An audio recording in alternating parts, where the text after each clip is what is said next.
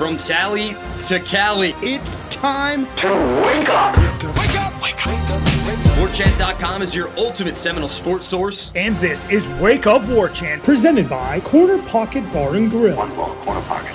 Now here's war chant dot com's Aslan Hajivandi and Corey Clark.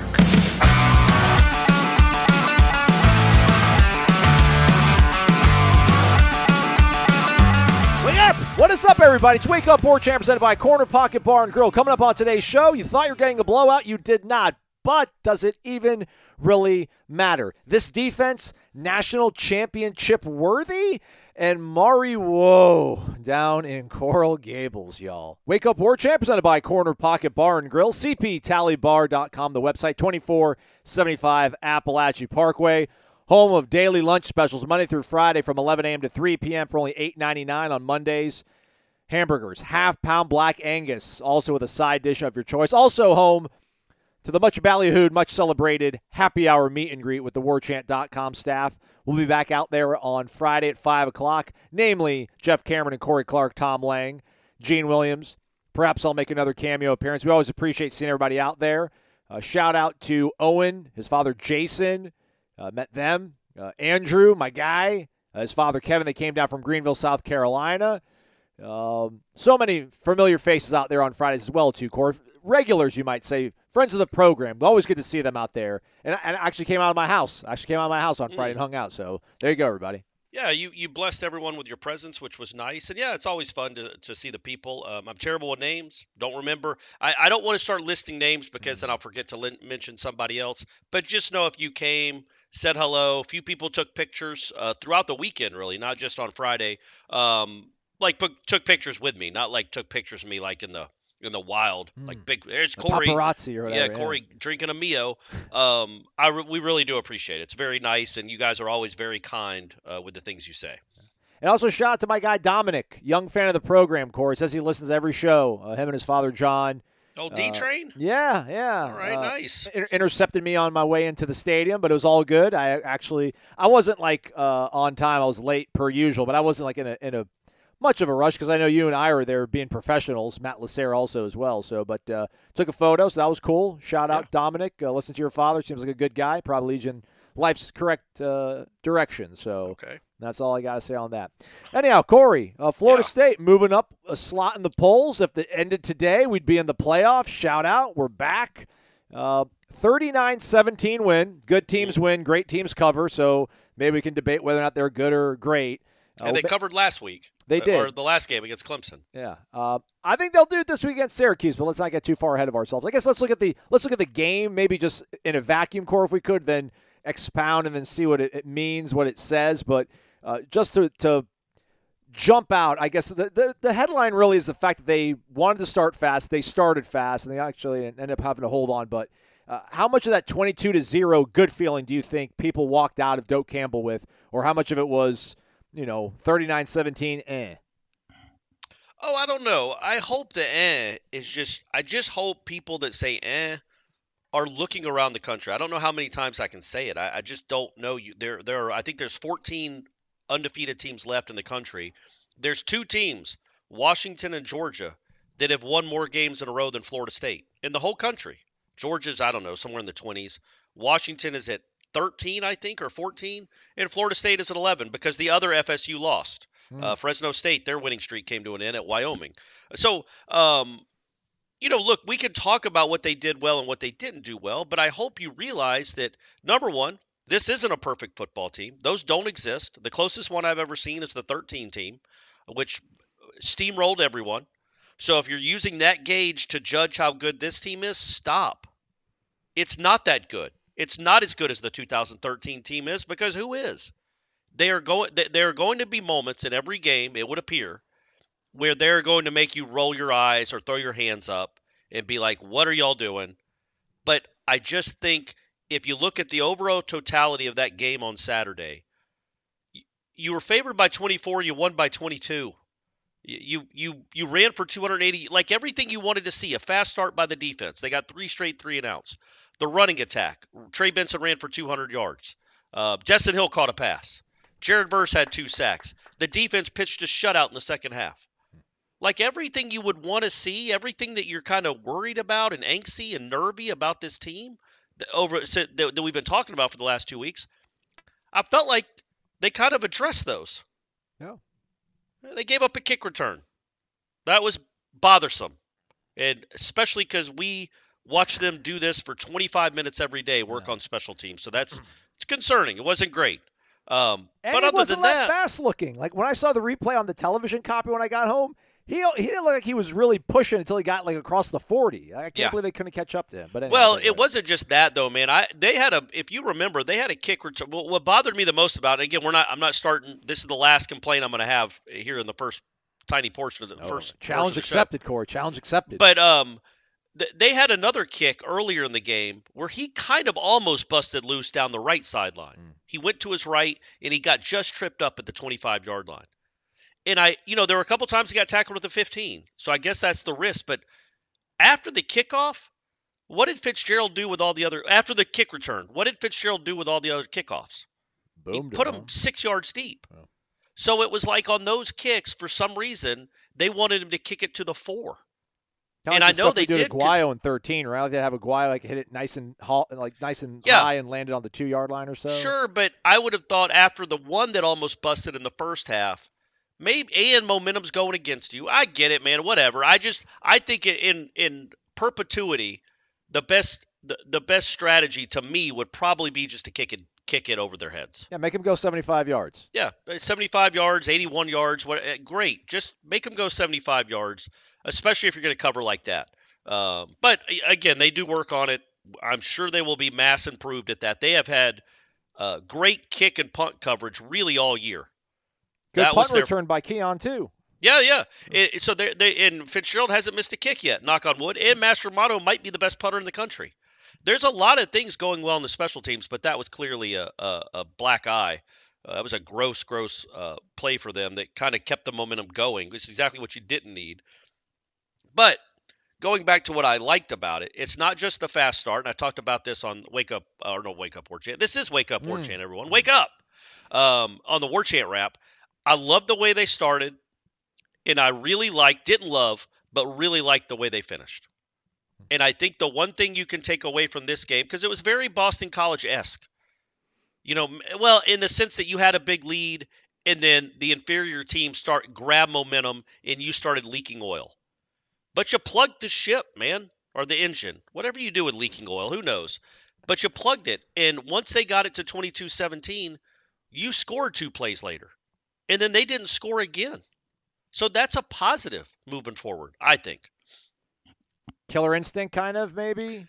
Well, that's what I that's what we talked about on the wrap was that I thought they showed a great killer instinct to start the game. And then as I said, as I termed it on that thing, it, there was a dead fish instinct in the second quarter. That's gross. I'd like to see those go away for that long a stretch maybe. You know, I get that I, I get that you're going to have bad moments and you're going to teams are going to go on runs. You're not going to you're not going to score after every score. You're not going to respond every time. I just didn't like Uh, the way that first half ended at all. I thought it kind of it started spiraling. Mm.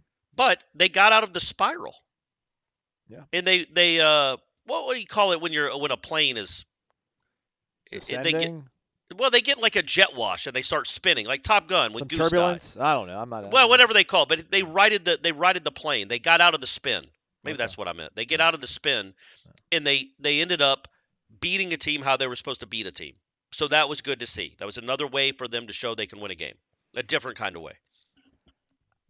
It it reminded me oddly of like the twenty nineteen season, those games against, like, I don't know, it was like Louisville, North Carolina State, Syracuse, where like they would jump out to these huge early leads. Yeah. And you're like, all right, look at them. They've got this thing maybe figured out. And then all of a sudden the game would kind of start slipping out of their grasp. Now, it, it, it was only scary for maybe, I don't know, six minutes of actual game time this time around, not, you know, twenty-six minutes. Yeah. Back in those twenty nineteen games. I don't want to make an excuse, but you're coming off a bye week. Before that, you played a really emotional game against a Clemson team. And, you know, the crowd showed up. Beautiful day in Tallahassee. But that opponent, like, you just played Clemson. You know what lies ahead, where you want to go. And that wasn't a great Virginia Tech team. Almost feels like they got bored. And I don't know, maybe they shouldn't be arrogant enough to get bored against the team. They haven't earn that sort of right, but like that's what it felt like to me, Corey. I, I don't know how that manifests itself. How do you, you know, where does that start becoming a, a problem during a game and, and you, you let off the gas? But that that's what it seemed like to me, and that's why I'm not all that concerned. I don't want to say it was a one-off because then people are going to be like, well, you said Boston College was a one-off. It's just there's just different sort of challenges this team is going to have to endure, and I don't know, maybe I'm just at peace with the fact that, yeah, everything's not going to look like thirteen. Like that's that's got flushed out of the system. It's done. In Chestnut Hill. Yeah, it's uh, not, but it's – we look at all these other teams playing, as you mentioned, and that's what it's going to probably be like in game on. Let's go. And this isn't that team. Yeah. You know, that was almost a perfect team. Uh, really physical N F L offensive line. The best quarterback you've ever had. Two N F L receivers, including a first-round pick. A great tight end. A defense loaded with all pro guys. Not just N F L draft picks, but guys that went to the Pro Bowl. All up and down your secondary. I, it was just a loaded football. And a great kicker. It had everything you would want. And, yes, this team doesn't. This team isn't that team.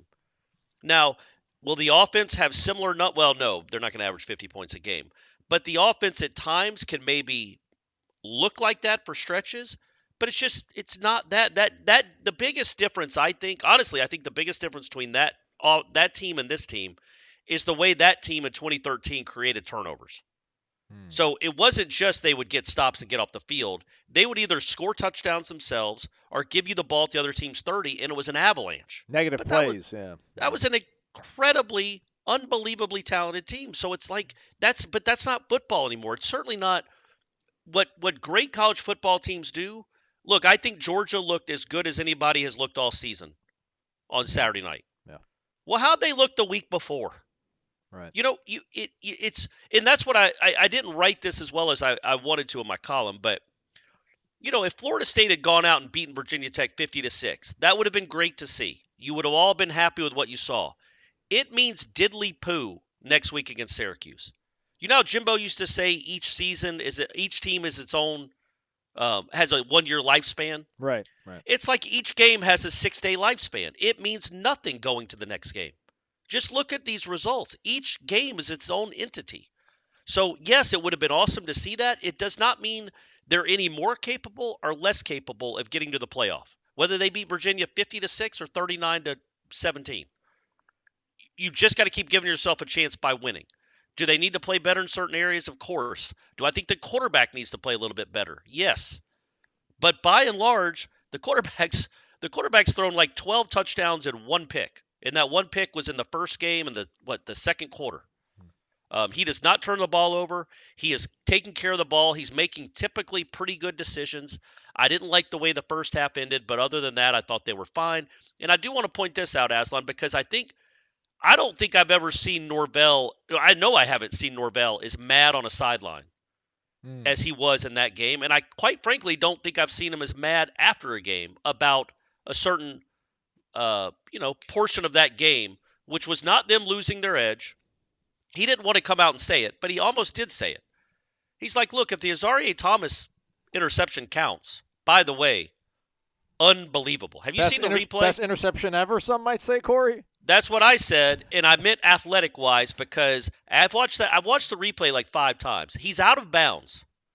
He jumps back to his left to go inbounds. Then leaps up and makes kind of an over-the-shoulder twisting catch, falling back out of bounds where he just was, and then gets his feet down.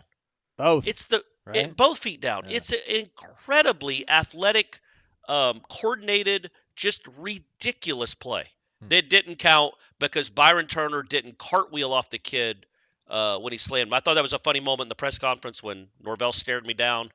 Uh, when I asked him about that for a, for a couple of seconds, and then I got on my question question about Verse, but uh, but yeah, so if that play counts, is, is what Norvell's point was. He's like, and you you could tell he was frustrated, but he wasn't going to come out and just say it was a horrible call, which it was. Um, he's like, that game's about to go in a completely different direction, which it ab- I just think it absolutely would have. Yeah. Number one, no. They're up twenty-two to zero. They get another third down stop, another three and out. Great, the defense started great. Jordan Travis runs for a first down. They call, it, they call Casey Roddick for a hold. Uh, I guess it was a hold. I don't know that. I never really saw the replay. It certainly looked ticky-tack, and it was also well downfield. Um, and Jordan Travis was already by the guy. But whatever. Maybe it was a hold. The very next play is a deep shot to Ja'Kai Douglas on third and eleven, where he gets his shoulder pad yanked. And now you could say a bigger receiver doesn't let that bother him. Well, Ja'Kai Douglas isn't a bigger receiver, and he gets yanked. He gets spun around. He can't catch the ball. Now you got to punt. You were that close. A couple of plays that all went against you um, th- from blowing that game up and blowing them out. Now, I would like two bad calls, three bad calls. You can handle that better. But at some point, you can also you are like you are okay to say if the referees don't miss the D P I on Ja'Kai Douglas, if they don't call the hold on Casey Roddick, or probably more accurately, if they don't call Byron Turner for tackling a quarterback too hard, I guess. Um, he didn't even tackle him, hitting a quarterback too hard as he's releasing the ball, then that game might have been forty to nothing at half. Do you, uh, you know what I mean? Like, right, no, I, I understand, yeah. So I don't know if we said they lacked the killer instinct. They weren't helped. Um, and then I just, the, the one thing that bothered me the most, it wasn't the defense. Um, the one thing that bothered me the most was the way the offense finished the half. Gave up a couple sacks. Jordan looked kind of skittish. They didn't get anything going after the first three drives, but the first three drives happened too, and it was all, and they were awesome. Yeah. Well, one thing I'd like to circle back to it when you mentioned that you know winning fifty to six or thirty nine to seventeen doesn't doesn't change the the goal or your aspirations or what you're capable of. To which, like, I agree on the I guess the spirit of, of what you're saying there, but. Isn't it fair to be frustrated because you're coming off the bye week and you saw what this team did last year coming off the bye week to where when they play teams that, you know, whatever, say they might not have been top tier programs, like they throttled teams. It was so much of what the good feeling was about this team ending last season going into this year was the fact that you saw this this team that was able to play dominant for more or less sixty minutes against inferior opponents and make them feel it.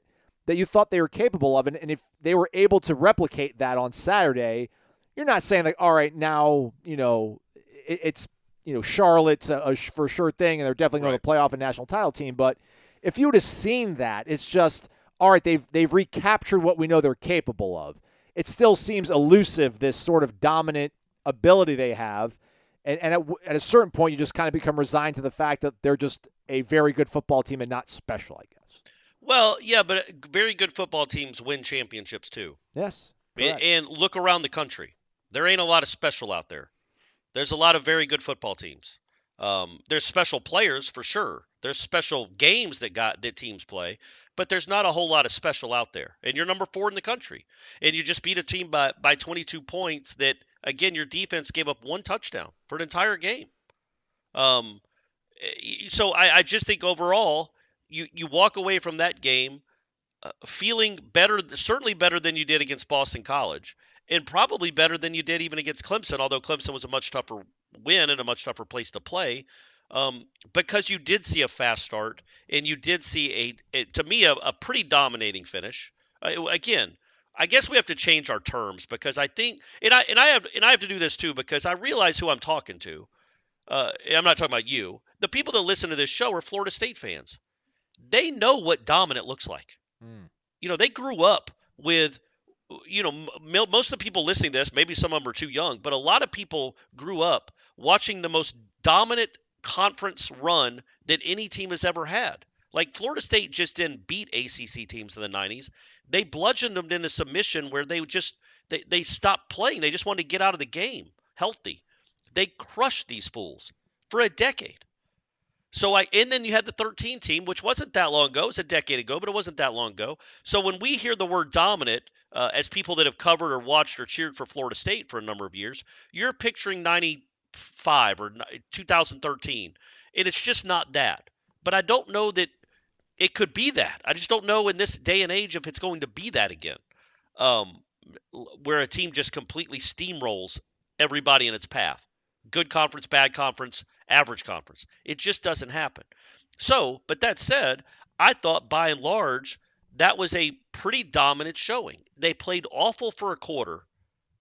You know, I had people come up to me on Saturday night saying they played great for a quarter and bad for three quarters. I'm like, no, no, no.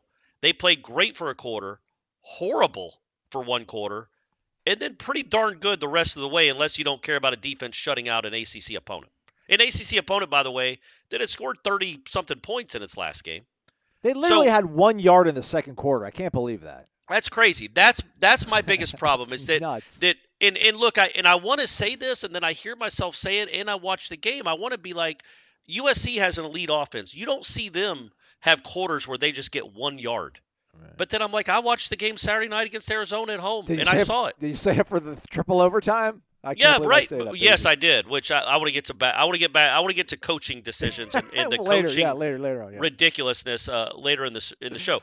But my point being, even U S C in that offense and that great coach, and that he's great quarterback. An incredible offensive coach, and that quarterback is one of the best that's ever played this sport in college football. Of college football, man, they they had like one first down, and, and Arizona had seventeen points. So even those, so it happens to everyone. Um, I just did. That's that's the one thing I didn't like seeing um, was was how it kind of, you know, those after you had after they cut it to twenty-two to three, and then they cut it to twenty-two to ten. You you you had a three and out. Jordan took a really bad sack, I thought, because I thought he had pretty good protection. And then you come out after they take they score to make it twenty-two to ten. You come out and you still have a minute left. Norvell's calling those timeouts to try to get a two minute uh, one minute drive going, to at least get a field goal opportunity, and Travis gets sacked on the first play. That was the ugliest part of the game for me by far, rolling over into the way the second half started. But that was about an eight-minute window that was gross. So it's better than the nineteen-minute window. At least the disgusting, roach-infested, monkey poop windows that we saw in Boston College, they're only eight minutes now instead of nineteen minutes. So they they they whittled that down, right, Aslan? Yeah. There, that was a that was it wasn't big it poop, did, small poop. Uh, you yeah, know, and, it didn't it didn't lose them the game, yeah. And I liked that they had to show a response, which they did. Look, man, think about they had just given up seventeen straight points to a terrible team, or uh, I shouldn't say that, a, a not good team. They don't look great. seventeen straight points. Johnny Wilson, who scored your two touchdowns, gets hurt on the first play that you have after it's twenty-two seventeen. And then Trey Benson hits a sixty-two-yard touchdown, and off you go. That's a good response. That's blocked up well. Keon Coleman, Norvell was right. I watched the replay. That's a really nice block by Keon Coleman on the edge. The left side of the line, that was a really good job there. Uh, you, and also, you didn't have Jaheim Bell. So the whole game, you essentially didn't have Jaheim Bell. He played like three snaps. Seven. Jo- Johnny, was it seven? That's a Pro Football Focus. Huh? Did Conrad Hussey really play twenty-six? That's what it says, yeah. That seems too high. I saw that number, and I'm like, wow. But uh, it also said Byers played forty and uh, Darius played forty-five, both at right tackle, which is physically impossible because they only played sixty-two snaps. Correct. Okay, so maybe Hussey didn't play that many. But uh, either way, Bell was a non-factor. Yes. Johnny Wilson was a non-factor in the second half. Keon Coleman caught three balls. Uh, you scored forty points and won by twenty-two. So that's the beauty of putting together a team like this and a roster like this, is that um, you you know you can have not great games and still overwhelm teams. And I thought that was good to see. If the passing game isn't quite as sharp as you want it, if one of your big weapons goes out, well, then your star running back runs for two hundred. That's cool. It's a good option to have. Not every team has an option like that. Yeah, real quick, just – the substitutions, it felt like they were on that twenty-two oh run when they had like a certain front five or five guys on the offensive line. Then they started shuffling guys in, and then things started slowing down. And so it's almost a, a bizarre kind of maybe self-inflicted thing there where I don't know, maybe they, they almost started coasting a little bit. Maybe the coaching staff uh, showed that they weren't playing yeah, with the, the it's, right kind it, of edge. It's, it's an interesting Uh, it, it kind of reminds me what they're about to go through, because they've gotten, you know, if they make the A C C championship game, that's nine straight weeks of football. Um, and it's it almost kind of reminds me of like a manager in August. May, and they're not sacrificing games, I'm saying, yeah, yeah. But maybe you set, you you risk losing a game on August first to make sure that you've got the right guys down the stretch for the pennant race, meaning – okay, we've got a twenty-two nothing lead, and I and I don't want to comment on the offensive line because I don't know when the when the substitution started. I'll comment on the defensive line though. Uh, they started substituting liberally. Like I think Gilbert Edmond played more in the in the first half than Jared Verse did, or close to it. Like I felt like uh, they he was on the field a lot. Malcolm Ray was on the field a lot. These are not your best guys, but you're playing for December too. Like you you got to make sure you win the game first and foremost. But Tatum Bethune didn't play a ton of snaps. They got Nicholson some run uh, with the game still in doubt. Um, so I, I think they're kind of managing that maybe the health of the players, by say are are putting it, it feels like a lot of them are on a pitch count almost. Mm.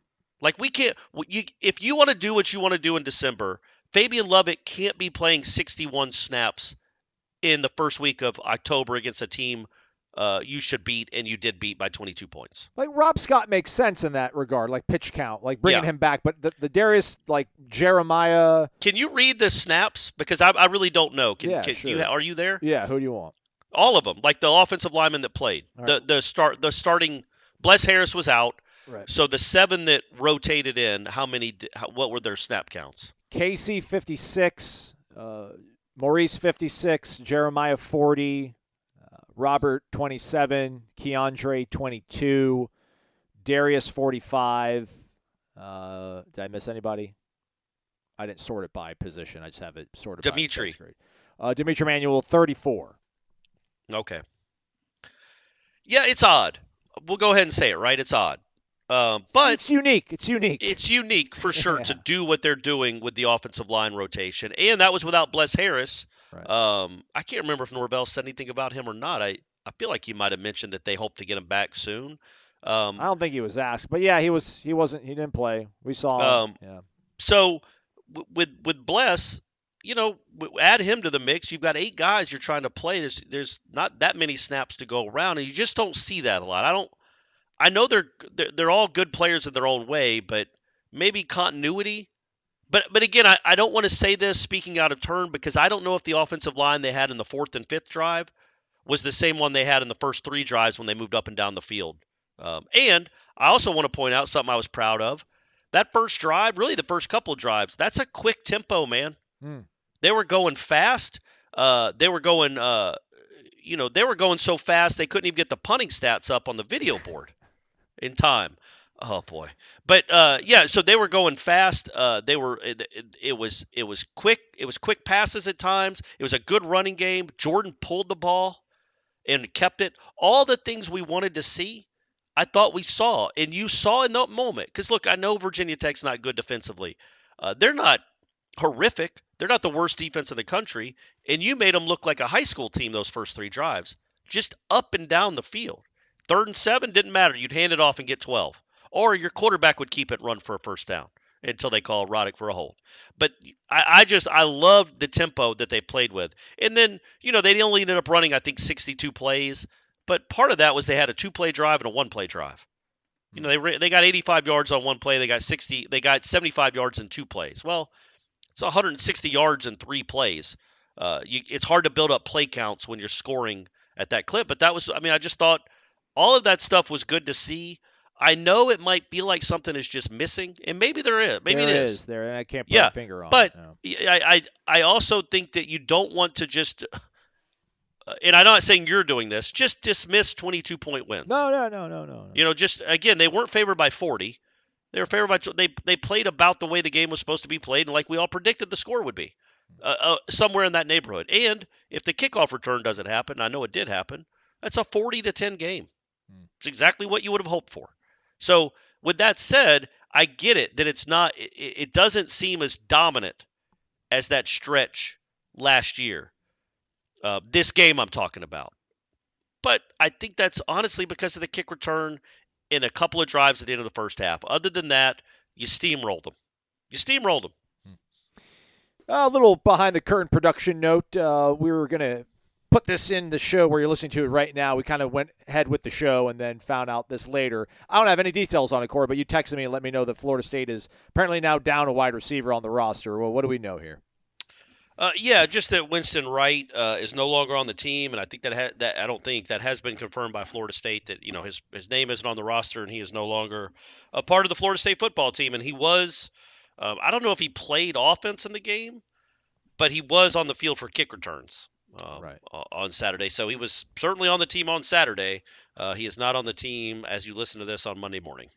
Yeah, don't have any stats listed for him in terms of like even like a snap offensively on Pro Football Focus. But, yeah, he was out there returning kicks. And, um, I mean, I don't want to say we saw this coming or anything like that, but, you know, uh, obviously he sustained an injury last year when he got to Florida State and never really f- seemed to find his way back into the fold.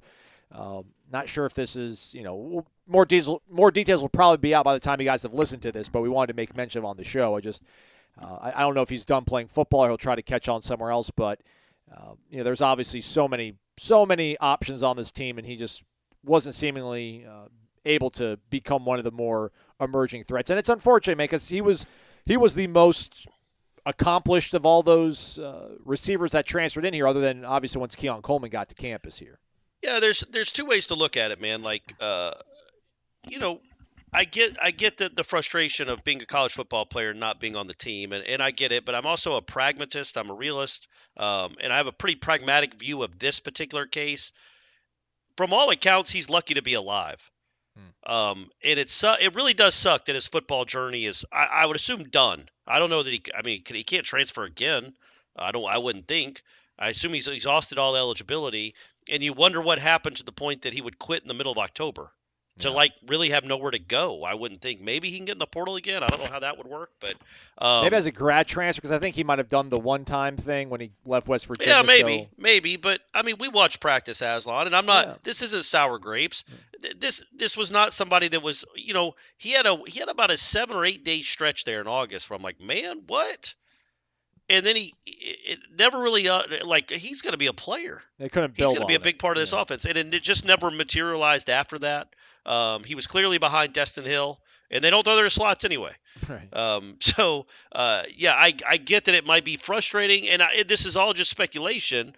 But you know, you're an older guy. You played a lot of college football. You've been a star receiver. And now you can't get on the field. You can't beat out true freshmen, and you might still be in a good deal amount of pain. A, a good amount of pain, and maybe getting up at six thirty, five thirty in the morning and going to practice six days a week to not play when you're that old and you know your football career probably isn't going to be what you thought it was going to be. You just want to move on with your life maybe. Mm-hmm. Football practice is hard, especially when you're not playing. Um, so, I, you know, I, I can see that being uh, one of the reasons, but, I, you know, I really don't know. That's pure speculation. Right. Uh, it's a bummer for the kid. Um, this is not one of those good riddance kind of things. I think he was a pretty well-liked teammate.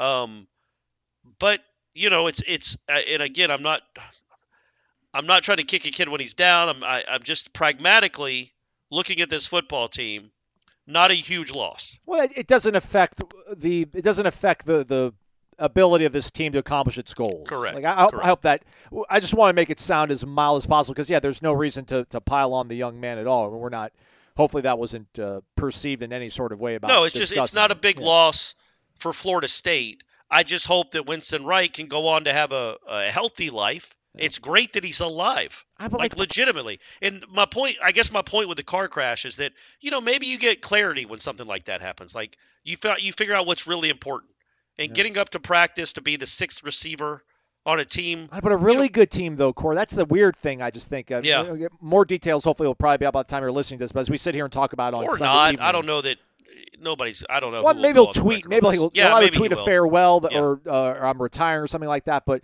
like, I don't know. I wouldn't mind holding the clipboard. Like, I wouldn't mind being A J. Duffy right now. Maybe my future isn't Florida State, but, like, my present being on this team right now seems like a pretty cool deal. Uh, but, yeah, to your point, you know, maybe uh, – I don't know. Now that I think about it, I'd rather sleep in. So I, I yeah. take back everything I said. So there you go. You made the point. Vitamin Energy dot com, promo code WarChant B O G O, all one word, no space, not case sensitive. You can put all caps if you feel like yelling it, or you can put it in all lowercase if you feel like being subtle. Buy one, get one free. It's what B O G O stands for. Go to Vitamin Energy dot com, shake it and take it. All these clinically proven energy shots are under the promo for you to use. seventy-eight percent of the clinical study participants reporting that the shots were effective at reducing brain fog. sixty-four percent felt the shots were great as a mood booster. I mean, they're like not even two bucks a shot when you put the promo code in there, everybody. Take advantage of it. Make the best out of your days. Vitamin Energy dot com, promo code again, WarChant B O G O, B O G O. Will you wear the polo this Saturday, Corey? Or yeah, if I watch it, off? if I if I remember to watch it, or I'll wear yours, and you'll just go shirtless. Okay, what we do to support we'll trade, a we'll we trade shirts in. Like after a N F L game. Okay, yeah, all yeah. right, I like it, I like it. Vitamin Energy dot com, shaking and take it again. Promo code WarChant B O G O, B O G O. Another day is here, and you're ready for it. What to wear? Check. Breakfast, lunch, and dinner? Check. Planning for what's next and how to save for it? That's where Bank of America can help. For your financial to-dos, Bank of America has experts ready to help get you closer to your goals. Get started at one of our local financial centers or twenty-four seven in our mobile banking app. Find a location near you at bankofamerica.com slash talk to us. What would you like the power to do? Mobile banking requires downloading the app and is only available for select devices. Message and data rates may apply. Bank of America N A, member F D I C. Going back and looking at it really quick, Corey, it looked like it was Darius and uh, Jeremiah starting tackles on those first two drives, and then they brought in Robert, and I think they went Robert and Byers for a series, and then they might have. Then I think they then went to uh, Robert and Darius. So okay. th- those first two drives, it was Darius Washington, and it was um, Jeremiah Byers. fifteen zero I'm looking at right now, first quarter. Then they go to Robert Scott and Jeremiah Byers. So okay, all right. Um, but, yeah, I mean, we'll get some more insight into it. We can ask Adam or not Adam, Alex Atkins about it later today when we get the press conference. So, uh, and I don't know, it, it sounded like a criticism, and I'm just, I'm curious more than anything, and I'm sure Coach Atkins will uh, enlighten us into that decision there.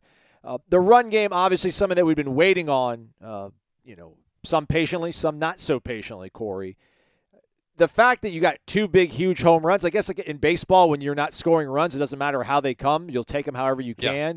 Yeah. Was it like a good thing that it was these big home run hits, or would you rather seen them, you know, just busting off six yards a clip every single time? No, I liked – and don't forget Toa Feely's incredible yeah. finish to his run. That was a, I think it was a twenty-eight-yard touchdown run, but that was that was an incredible run too. Uh, no, I, I liked it. I, I thought that uh, the the one – there was one run that Rodney Hill had where I was like, buddy, you had a chance there. And he just, he, he didn't, I, I just. You've said I'm it a not, few times about him this year, I feel yeah, like. Yeah, and but only because I've seen it. And yeah. I know there's more to him than he's shown, in my opinion, these last these last few games. He He's a talented dude, and I just want him to maybe realize that here soon or quit taking carries away from Trey Benson. Um, and I don't feel that way. I think Rodney Hill's very good. I think he deserves to play, but. Okay, start playing a little better, man. You, you're, you know, you're a redshirt freshman now. And I just thought there was a, I think it might have been a screen pass where I thought it might be a touch. I literally said that that's a touchdown to Ira, or that could be a touchdown. Hmm. And I, if he'd have cut it back inside. And now look, he doesn't have the vision of Corey Clark up in the press box, ten floors above. I get it. Uh, that's tough. That's a tough ask. But uh, you know, he ended up getting like seven or eight yards, which was like the least amount of yards he. It was such a well-designed play, uh, and he only got eight yards out of it. But overall, with the running game, yeah, man, I don't, I don't know how many tackles for loss they had, Virginia Tech, but I, I, I felt, you know what I felt like, Aslan? It kind of did remind Four. me of the Boston. Sorry. And so two of them were sacks. Yes. So out of all the other runs, they had two. I don't know if one was – I can't remember the other two. One might have been – I don't know if they give one for – eighteen yards. The four T F Ls were for eighteen yards. The two sacks were sixteen. So the other two T F Ls were only for a combined. And I wonder if they were Rodemaker kneel downs. Did those count as tackle for losses? I don't know. Oh, yeah. Good um, or I know there might have been a, a tackle for loss when Rodemaker was in the game. But either way, in fact, I know there was. Um, so it kind of reminded me of the Boston College game in that, you know, even the bad plays got you two or three yards. It seemed like you were moving forward. There was enough of a hole, a little crease to get two or three yards. It's just this game, on top of that, always kind of pushing forward a little bit. You hit three home runs. Uh, that was that was just really good to see, man. I, I that was really good to see. I think that, that last run by Trey is really blocked well on the edge, on the perimeter there, uh, by the right side of the line. Uh, I would say who, but who knows who was in the game at the time. Um, and uh. And I and yes, I think by yes, you definitely. It's a big play offense, man. This is what this. It's what it did last year. Now the difference was last year I felt like Benson had a lot more. What would you say? twenty-two yard runs. Yeah. nineteen yard runs. twenty-six yard runs. But he didn't have anything over forty or fifty. Well, he just had an eighty-five yarder and a sixty-three yarder. So you know, you'll take that. You'll take yeah. that. It was uh, Biscuit and Robert Scott on the left side on that run in the uh, third quarter that. Uh, Gave them some breathing room there, so just wanted to. Oh, okay, all right. Pulling them up right here on the fly. Uh, defensively, you're doing it. How are you doing this? Uh, I got the I got two laptops. One of my all right, four man. laptops, and I got the. For some reason, I feel like the A C C network doesn't do the whole. Uh, they got the condensed game, but I feel like they were uploading the entire game as well. Like there'd be like the two-hour yeah. and the twenty-minute version too. I haven't been able to find like the two-hour version. Well, no, because I think they don't drop until the middle of the week. Oh, great. Yeah. Yeah. You know. Sorry, buddy. I, yeah, they do still do them, and kudos to the A C C for that. We'll give them their props when they're due. Mm-hmm. Um, but they don't drop those until the end of the week or middle of the week. I'm sorry. Defensively, uh, you know, Al, I keep saying Al, I keep getting confused. Adam Fuller said what after the, the during the bye week about you know, the the whole the cool comment about you know we, we play really good when our backs are against the wall. Let's let's stop you know waiting for us to have our backs against the wall before we play great. Uh, and I, I don't think it was their fault that their backs were against the wall at any point that game, but that's something that Patrick Payton said. Like, yep. listen, just for some reason, man, when we, our backs are against the wall, we play really well. I mean, they they shut out Virginia Tech in the second half. I mean, the seven points was from a, a kickoff return. Uh, and they had momentum. They had belief. They had all that kind of stuff in this defense. And all of it started up front with Jared Verse, you know, producing at, at what we're expecting him to. And, you know, his head coach said that we get too caught up in that, us, either in the media or fans, because he's, he's played great regardless of what his production has been. But I guess maybe another data point that, all right, the kid had a couple runs. He almost converted a fourth and twenty-two. He almost did, but he didn't, everybody. He yeah. did not. Yep. Uh, almost completed a, a fourth and thirteen or something, but uh, they had a holding on that one as well.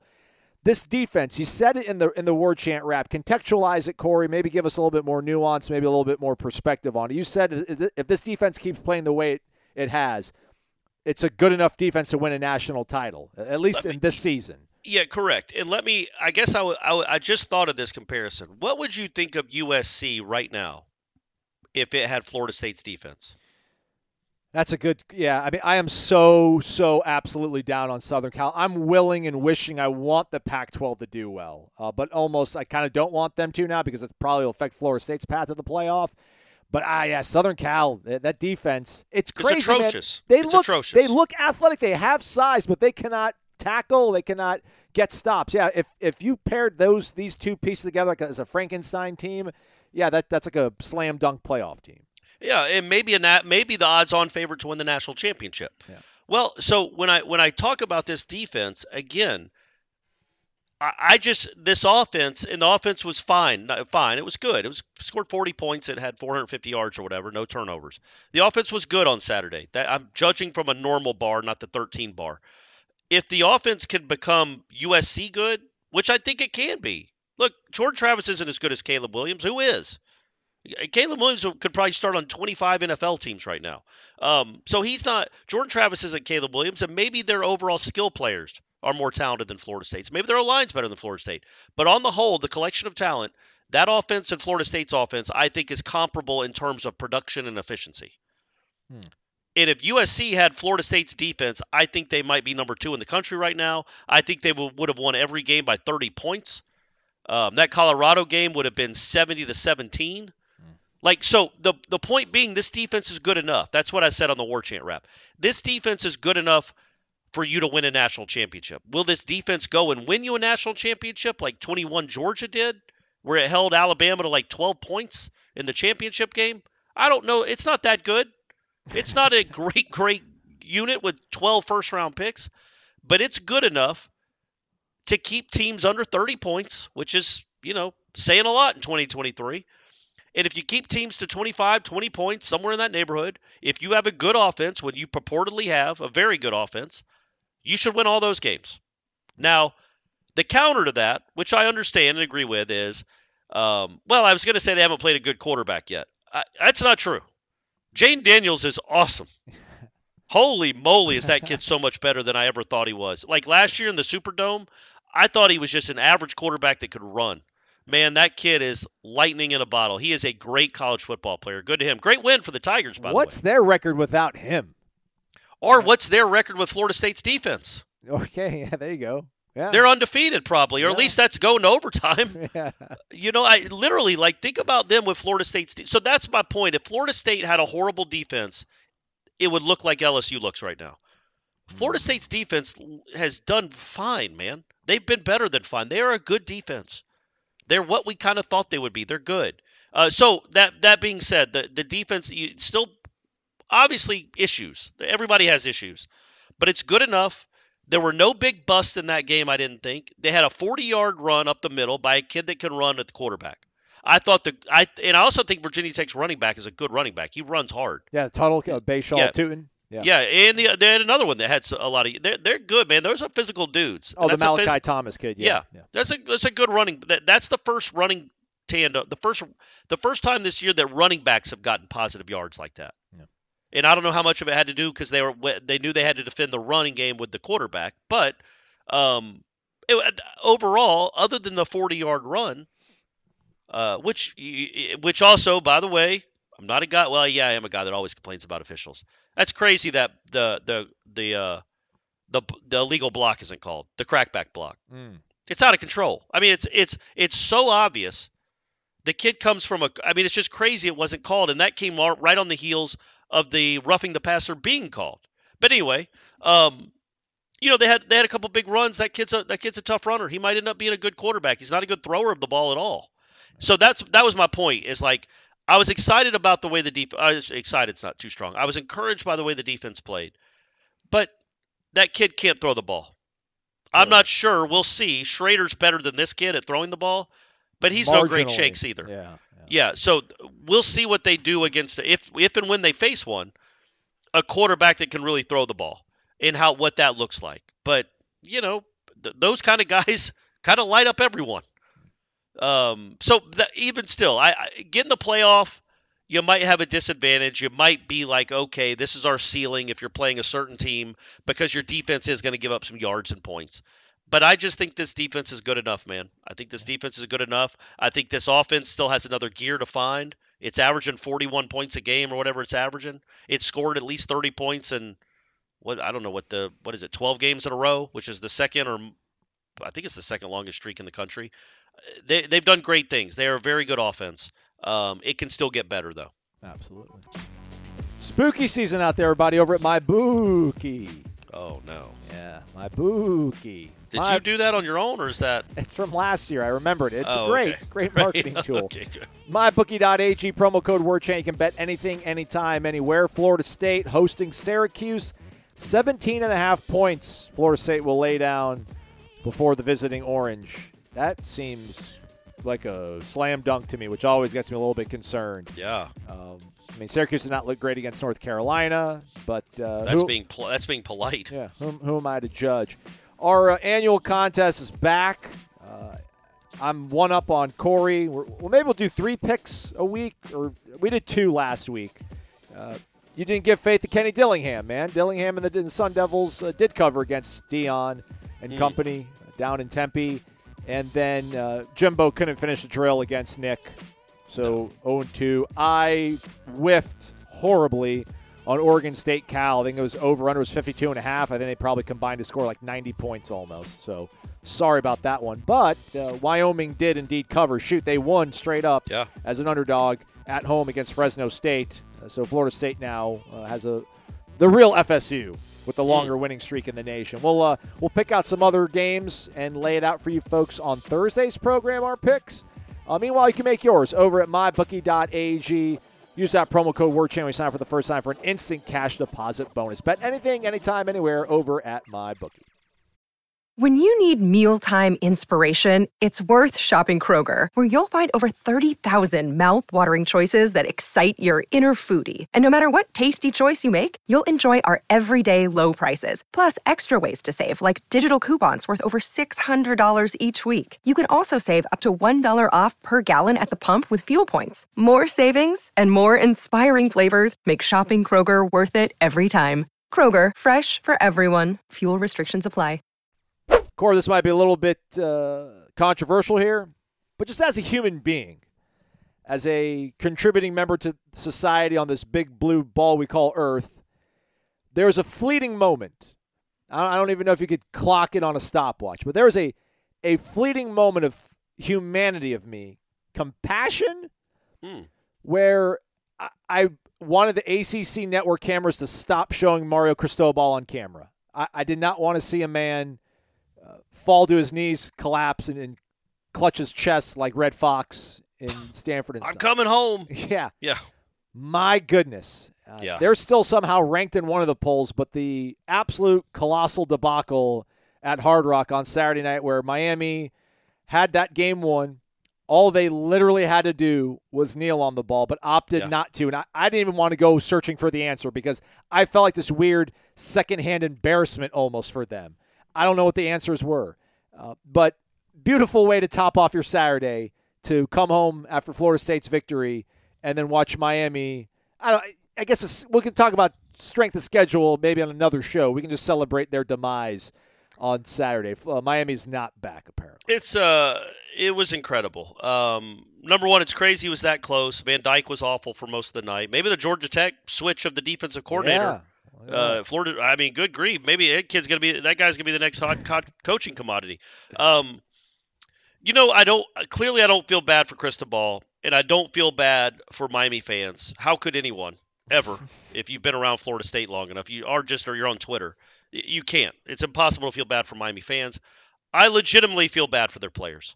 Mm-hmm. Um, you know, they showed the one lineman on the on the, on the sideline. Matt Lee, he was on, he interviewed with us over on Radio Row, our guy Matt Lee. Yeah. Well, man. What's crazy? He's from U C F, right? Yeah, he's from Orlando, from Oviedo, actually. Yeah. So he's crying, saying, "What the f are we doing?" Like to no one, shouting like, it just it was like a movie scene. He was crying like, "Where's my mom?" And uh, he's been there for seven months.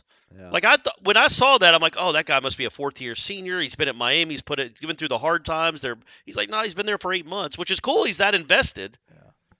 It's a little bizarre, but it's cool that he was that invested. That he'd be crying after after a loss like that. Hey, our but, guys, our guys propose that they're fiancés after crushing. Exactly defeats, right. You know? Yeah, grow up, Matt. Yeah. Life, life isn't just about football. Go ask your girlfriend to marry you. Um, so. Watching him, and then I'm thinking about the locker room after the game and what he could possibly say to them. Yeah. Because there's nobody on that offense. Number one, what's Van Dyke doing? Pull a Johnny Mox, man. Just call your own play and say, no, we're we're kneeling on it. The old man's lost his mind. This makes no sense. We're kneeling on the ball, especially after you got away with it on the second down when you should have kneeled on it. But my point being, they got the ball back up by whatever, three with a, three minutes left, and they did exactly what they had been working, those linemen and those running those running backs, that one running back in particular, what they had been working at all that time, the last eight months for. Why they work so hard and lift all them weights is for a moment like that, and they did exactly what their coaches asked them to do. They pushed Georgia Tech out of the way, chewed up clock, and went and won the game by running for two straight first downs and never giving the ball back to Georgia Tech. That's what coaches live for. Hmm. Jimbo gets, I was going to be gross there. Jimbo gets excited when something like that happens. Like he can't hide his excitement. It's it's it, it means so much to to, to coaches like that. And somebody, somebody like Cristobal, who's an offensive lineman, you put it on your offensive line to go wrap up the game. They did, and you continue to call nonsensical plays. It's just so I feel bad for them. And my bigger my bigger uh, fascination with this now is it's such a bad coaching error. Like literally, it's Aslan. I think it's the worst I've ever seen. Like it makes Jacksonville State look like a coin toss. Like, should you play prevent or not? Eh, you got beat. What are you going to do? That's how dumb this coaching decision looks. And how do you coach the rest of the season? Like, what if you're in film and you're criticizing the wide receiver for running the wrong route, which leads to an interception? What can Mario Cristobal say to that young man? Because won't that young man, it, with any kind of, uh, you know, superiority or any kind of, uh, you know, it, like it, I don't know, like any weight. How, he couldn't carry any weight because wouldn't that young man then just say to him, well, I would know to kneel on the ball. Like, I just can't imagine the friction in that locker room, man, because I think you have eighty-five players that hate their head coach or maybe their whole coaching staff and feel like they were let down. And how does that manifest itself when you got Carolina in six days? Yeah. Like, if they come out and play well and win that game, for maybe the first time in my life, I will feel really good for Miami football players. So, because that is a dereliction of duty. It's a fireable offense. It certainly is suspension worthy. Like he doesn't, he doesn't, he shouldn't get a paycheck for that game. Whatever he gets paid, yeah, he should per donate week, that some. Yeah, whatever that game check is should go to helping good in this world. Is there a kneeling foundation? Like something about prayer, maybe? I, I don't know. Somebody that kneels a lot. Give them a, give them that money because it is absolutely. Um, unbel- it's unbelievable. It's and I was at I was at C P, and this was the the point I wanted to make. So I'm at Corner Pocket, um, talking to a friend of ours, who I'll tell you about when we're off air. Mm. And I'm sitting with Bill, the owner. Crazy, crazy busy night at Corner Pocket, as you can imagine. After three thirty game, it's starting to die down. I'm talking with a friend of ours, and I hear Bill go, "What is Miami doing?" and I, I hear it, but I'm looking up, and I know they'd already run out the clock, so I'd, I'd stopped clocking the game. Once they got the last first down, I'm like, well, that's the game over. And and he goes, wait, what is Miami doing? And I see it as they're running another play, and then he goes, hey, he fumbled. And then he explains to me what happened. I'm like, why were they even running the ball? He goes, because they, they could have run out the clock. And so we all sat and watched the, the final minutes. But my point being, if a bar owner in Tallahassee who's only half paying attention, has been busting his ass all night, and is only half paying attention, knows that you should kneel on the ball, what are you doing on the sidelines, man? I, it, it is, it, it is like there would be a good explanation, yeah. But his explanation afterwards is just so out of touch, and just I, I just can't imagine. I can't imagine. Screw the fans. I don't care about the fans and how mad they are. Think about those offensive linemen, man. That and poor they wouldn't running won back, that game. Man. That Chaney yeah, kid, the poor man. running like, back that feels like he lost the who, lost the game. Who, him. by the way, honestly, probably didn't fumble. No, but it's almost down, as if there's no angle to prove it otherwise. Correct, and I'm glad there wasn't, because that's what you deserve. You absolutely deserve to lose a game when you when you when you screw with things like. There's no yeah, point absolutely to not take a knee. There's no point. And then uh, you jump routes. You jump like a twenty-five-yard yeah. pass route. Like, what are you doing? Well, man? now that did remind me of Jacksonville State. Like, let's not give up the field goal. We don't want to give up the game-tying field goal. Yeah. Let's let them win the game on the last last play. That was a Jacksonville State-esque defensive coverage. But, yeah, the, they should have never had the ball. It's in, yeah. unbelievable. Like, we thought the pitch to Trayshawn at the one-yard line against L S U was bad. Yeah, the- It's Newt Rockne yeah. compared to that. That I've never, I've never, I don't think I've ever seen it, Aslan. It reminds me of the coach in Hoosiers when they have a lead and they're milking the clock. They start running plays and get and start shooting the ball.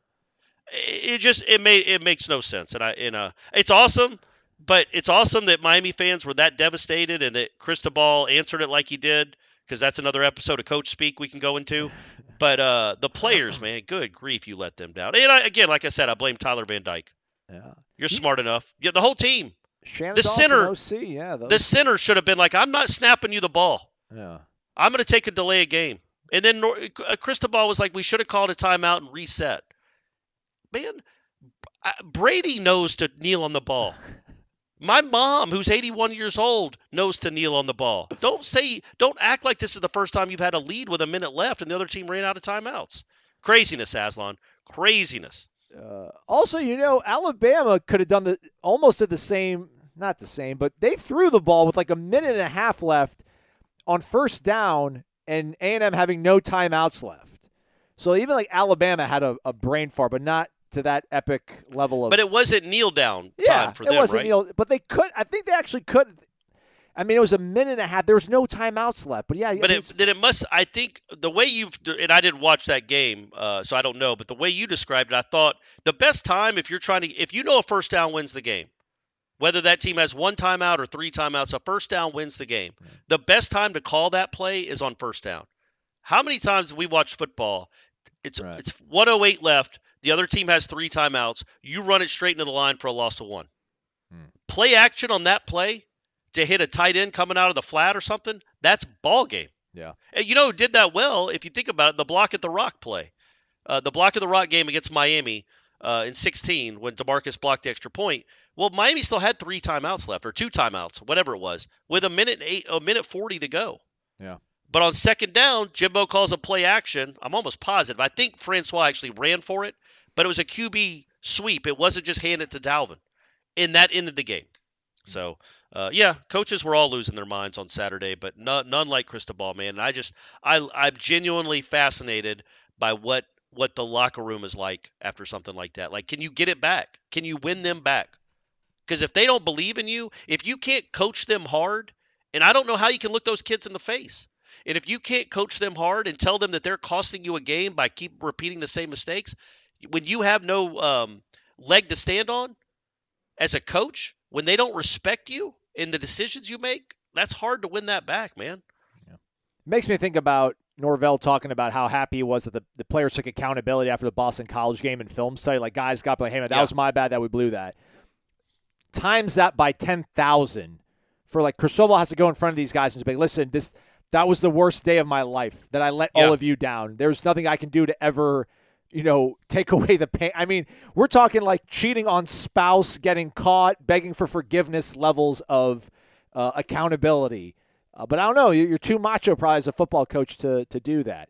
By I the hope way, he isn't, man, right? Don't you think that he, would, in the locker room he's saying something different than he just doesn't want to give, like, ammo to the media and fans? Right. Yeah, yeah. But in the locker room he owned up to it and told them all what a dummy he was. He That's the only way they can move forward. You'd hope so. Minute twenty-six, Dalvin Cook runs for one yard. Timeout Miami. Second and nine, DeAndre Francois run for ten yards. Uh, and then Dalvin ran for eleven yards uh, with forty-three seconds left. Then Miami called a timeout.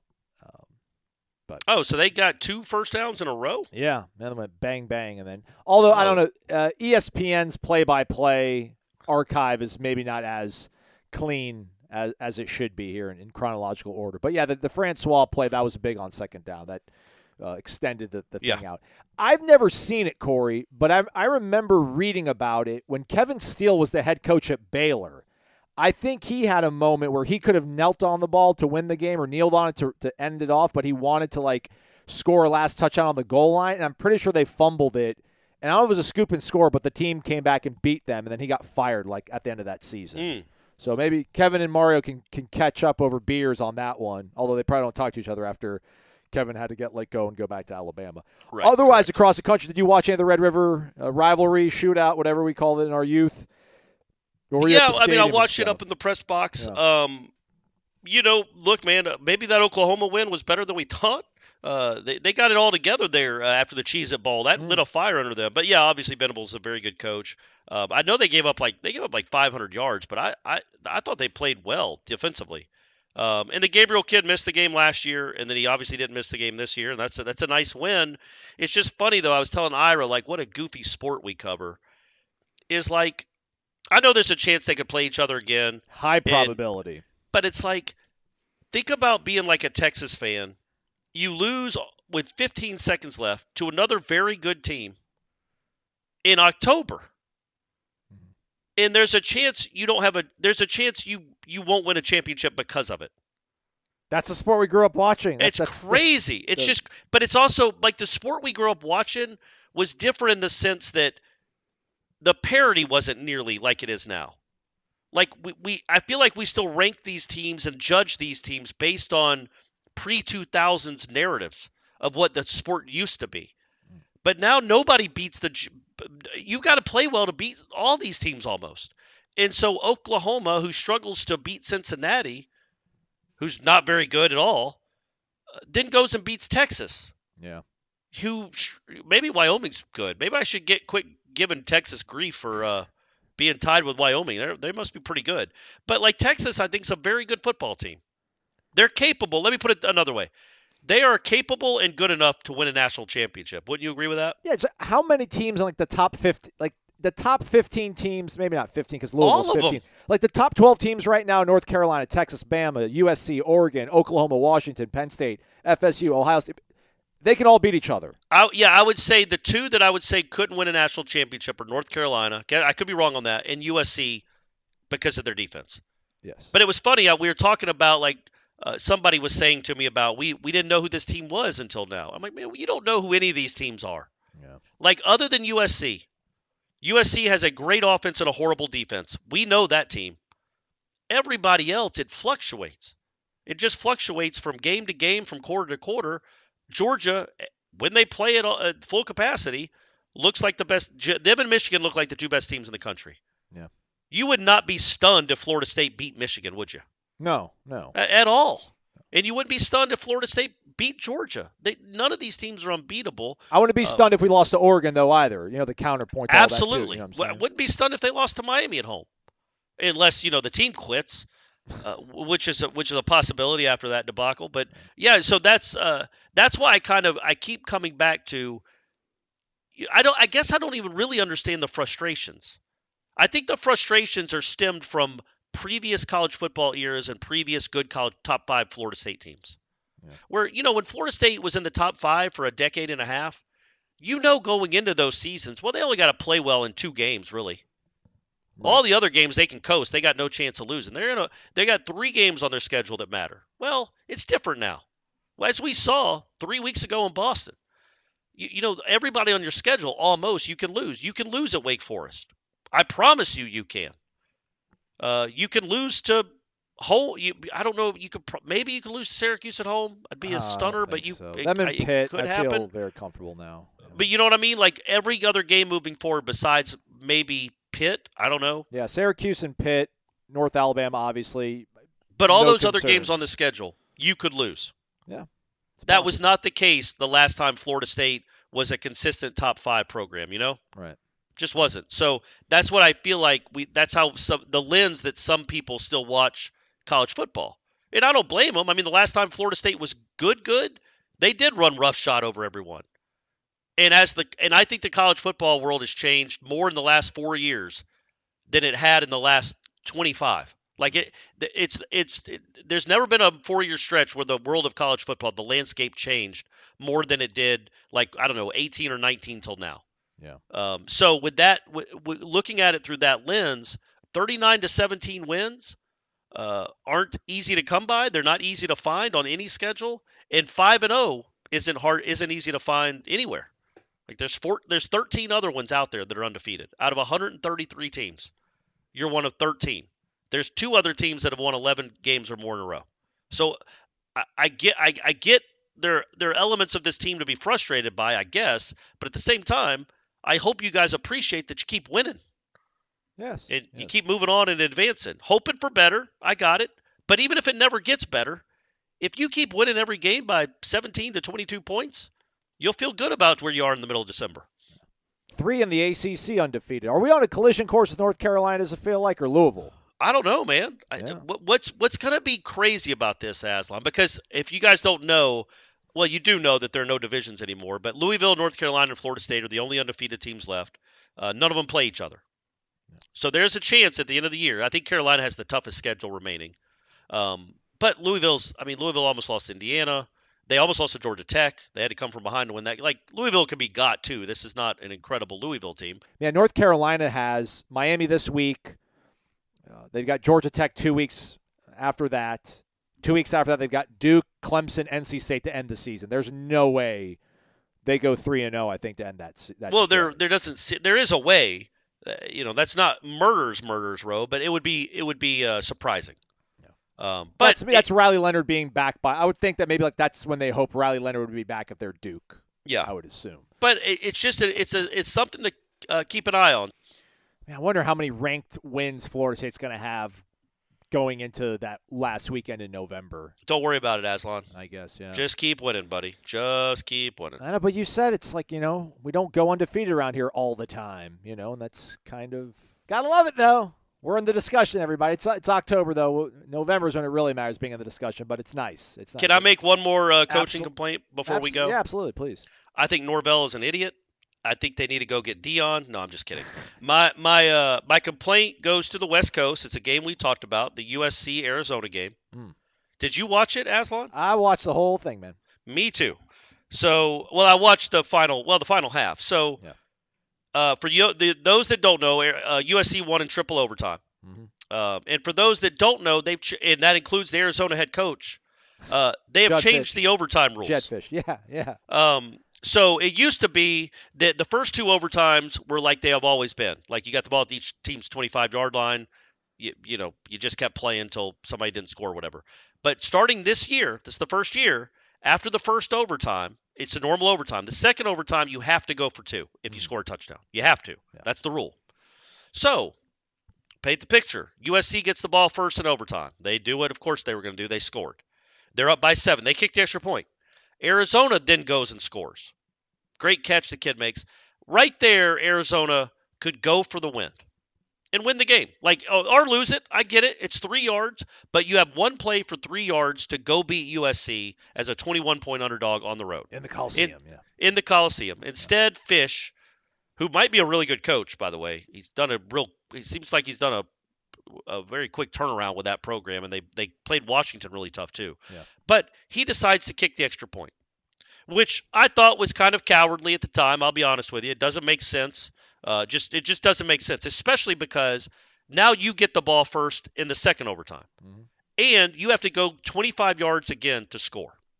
And because I know the rules, you then have to go for two after that touchdown. So if best case scenario is you have to go for two after your next touchdown anyway, why not just go for two right now at the end of the first overtime from the three-yard line? Instead of having to go get twenty-five more yards and then another three, so twenty-eight yards, there's three, and then and Caleb Williams gets the ball back. Yeah, yeah. Instead, you've got three yards to go win the game, and Caleb Williams never gets to touch the ball again. Well, we find out because the camera's on Jed Fish as he sends out his extra point team at the end of the second overtime. The uh, the referee then informs him, yeah. you can't do that. You can't kick. And he says, as you can read his lips, something to the effect of, I think it was like, oh, I thought that was the third overtime. Yeah. Which it used to be, but Correct. no longer. No longer. But Jed. I don't know how much Jed Fish gets paid. But I just, I even the Arizona quarterback who was making like his second career start, he's the backup quarterback. After they scored the touchdown in the first overtime, he goes, why don't we go for two? And they and then they know he sent out the kicking team. Well, so do you think, Aslan, would he ever be truthful enough to admit, Jed Fish, that he would have gone for two if he actually knew the rules? He would have gone for two after the first overtime if he knew the rules that the next overtime he had to go for two anyway. Publicly, no, but in the coach's office after the game when, like, the O C came in there and they were just, they were, like, you know, decompressing, absolutely. Like, damn it, man. But I'm I convinced. Wish, yeah. I'm convinced he didn't do it because he didn't know the rules. Yeah. No. It changed the way he coached, yeah. which is not – it's not as bad as Cristobal. But it's – Low it's, bar it, there, though. Low it, bar. Correct. It's It's almost as agonizingly frustrating and infuriating that these coaches that get paid all this money, and if you listen to the show, you know I kind of – I have kind of a strategic clock management mind anyway, our, our risk-reward mind. It's infuriating that they don't know to go for two in that spot because they don't know the rules of the sport that they get paid millions of dollars to coach. Yeah. As good as a coach as he is, that is absolutely – it's just – it's – you can't justify it. And further context, they were up seventeen to zero Arizona yes. in this game, and Southern Cal had clawed back, and they were about to set up for, a, I don't know, like a twenty-five-yard game-winning field goal in the fourth quarter to walk off, and there was a bad snap, bad yep. hold. They so were like, lucky to be in the game. Exactly. So, like, cash in. Cash yep. in your chips as soon as you possibly can. He chose not to. And also just, like, the plays versus players argument. I'm always about having better players than plays. But also it showed you, like, having that in your pocket, like a guy like Lincoln Riley, because the third overtime, you have to go for it, it, it's just two-point conversions from then on. You're not on the twenty-five-yard yes. line anymore. Everything's two-point conversions. They run this whole swinging gate thing, kind of like Florida State did in their extra point. It's Caleb Williams and just the center snapping him the ball, and he's able to get to the pylon because he's Superman and, and contorts his body yeah. in a magical way. Then Jed Fish runs out like a a run play where U S C's front shifts to the left. Like, yep. they literally, like, they're like, they know they're running to that side, and that's the only play he had available at that point. So sometimes it's good to have some better plays than players, maybe. Uh, but then again, Steve Sarkisian's the best play caller in the country, and he couldn't beat Oklahoma. So another week of this. It's amazing. I can't wait. What for a sport we cover. And amazing. I want to point out that when Arizona was forced, when he wasn't allowed to kick the extra point in the second overtime, and he did have to go for two, they got it. Yes, they did. So that two-point conversion play worked, and if he'd have run that two-point conversion play at the end of the first overtime, U S C would not be unbeaten anymore.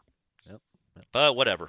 Whatever. He's still cashing that check. It'll all, it'll work itself out. It'll work itself out, this, these schedules. Oregon and Washington this weekend in the, the Pac twelve, so the, they're going to start Also, I got to say this, too, Aslan. Yeah, that's a big game. Yep. You got U S C Notre Dame. Yep. A horrible loss. Sam Hartman, man, what's going on? Five turnovers, four turnovers, incredible. Yeah, but he, I think he did that against Louisville last year. Maybe it was N C State. He had one game last year where he had six turnovers in a game. I think it was uh, Louisville because Louisville had like a – it was their first top win against the top ten team since last year against Wake Forest. So. Oh, there you go. Nice. So uh, your your boy Jimbo, oh. did you see his quote?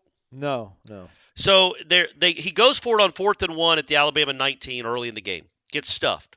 He's asked about it afterwards. He's like, look, we're trying to get a touchdown there. We're trying to be aggressive. It's Alabama. You you got to you got to be aggressive and take your chances. Fine. That's good. That's what, I love that about uh, that's a great mindset to have. Well, anyway, they, they have a lead. They're kind of out playing Alabama or at least playing with them. It's a close game, good game. It's seventeen seventeen late in the third quarter at the Alabama forty-five-yard line. Mm-hmm. It's they have third and two. I'm only bringing the context up because of his quote afterwards. They have third and two. They get a yard. It's fourth and one. So it's fourth and one at the Alabama forty-five-yard line in a seventeen seventeen game with you know, seventeen minutes to go, late in the third quarter. What do you think Jimbo did? Sent out the punt unit, man. Sent out the punt unit. Uh, punted it into the end zone. Alabama scored six plays later and never trailed again. Um, the point being that after the game, Jimbo's asked about it. And he says, well, look, it was third and two, and then it was fourth and one. And if it had been less than one, we probably would have gone for it. Mm.